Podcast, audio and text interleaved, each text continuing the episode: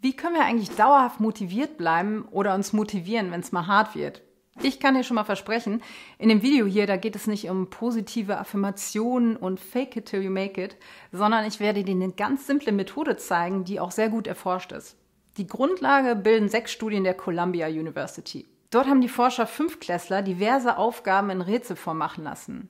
Und egal wie gut ein Kind da vorankam, jedem Einzelnen wurde gesagt, dass es super gut abgeschnitten hat. Und zwar besser als die anderen Kinder.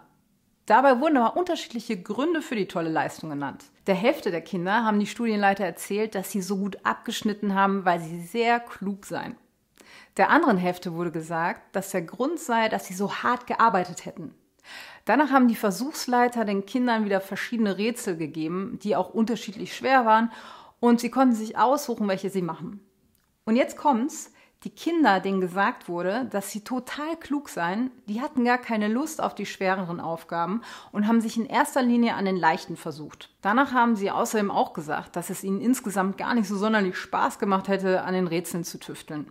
Die Kinder hingegen, die dachten, sie hätten besonders hart gearbeitet und sich sehr bemüht, die haben auch viel öfters zu den schweren Aufgaben gegriffen, waren begeistert und länger bei der Sache und haben demnach auch gesagt, dass sie echt Spaß hatten. Und hier kommen wir auch endlich zum Schlüssel für dauerhafte Motivation.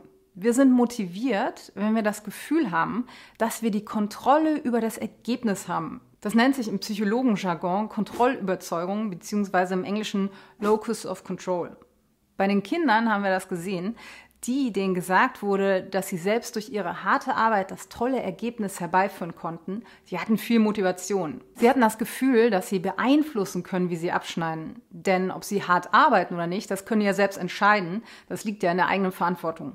Die, die angeblich einfach nur klug waren, die hatten kein Kontrollgefühl für ihre Leistung und somit auch keine Motivation, sich weiter anzustrengen und zu lernen.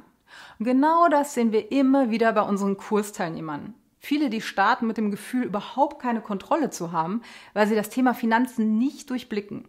Und dabei handelt es sich ja oft um schlaue, erfolgreiche Menschen, die auch sonst ihr Leben total im Griff haben. Wenn sie dann aber im Laufe unseres Kurses merken, wie viel sie beeinflussen können und was sie mit ein wenig Einsatz sofort verändern können, dann steigt auf einmal die Motivation sprunghaft an. Manche gehen dann neben ihrer Altersvorsorge alle möglichen anderen Finanzthemen an, vor denen sie sich vorher total gescheut haben, weil sie keine Motivation hatten, sich zu kümmern. Es ist also elementar, dass ich immer wieder darauf achte, was ich beeinflussen kann, um motiviert zu bleiben. Selbstverständlich kann ich äußere Umstände nicht beherrschen und bin eigentlich immer zum Scheitern verurteilt, wenn ich versuche, was zu kontrollieren, was nicht in meiner eigenen Hand liegt. Aber ich kann immer kontrollieren, wie ich auf äußere Umstände reagiere.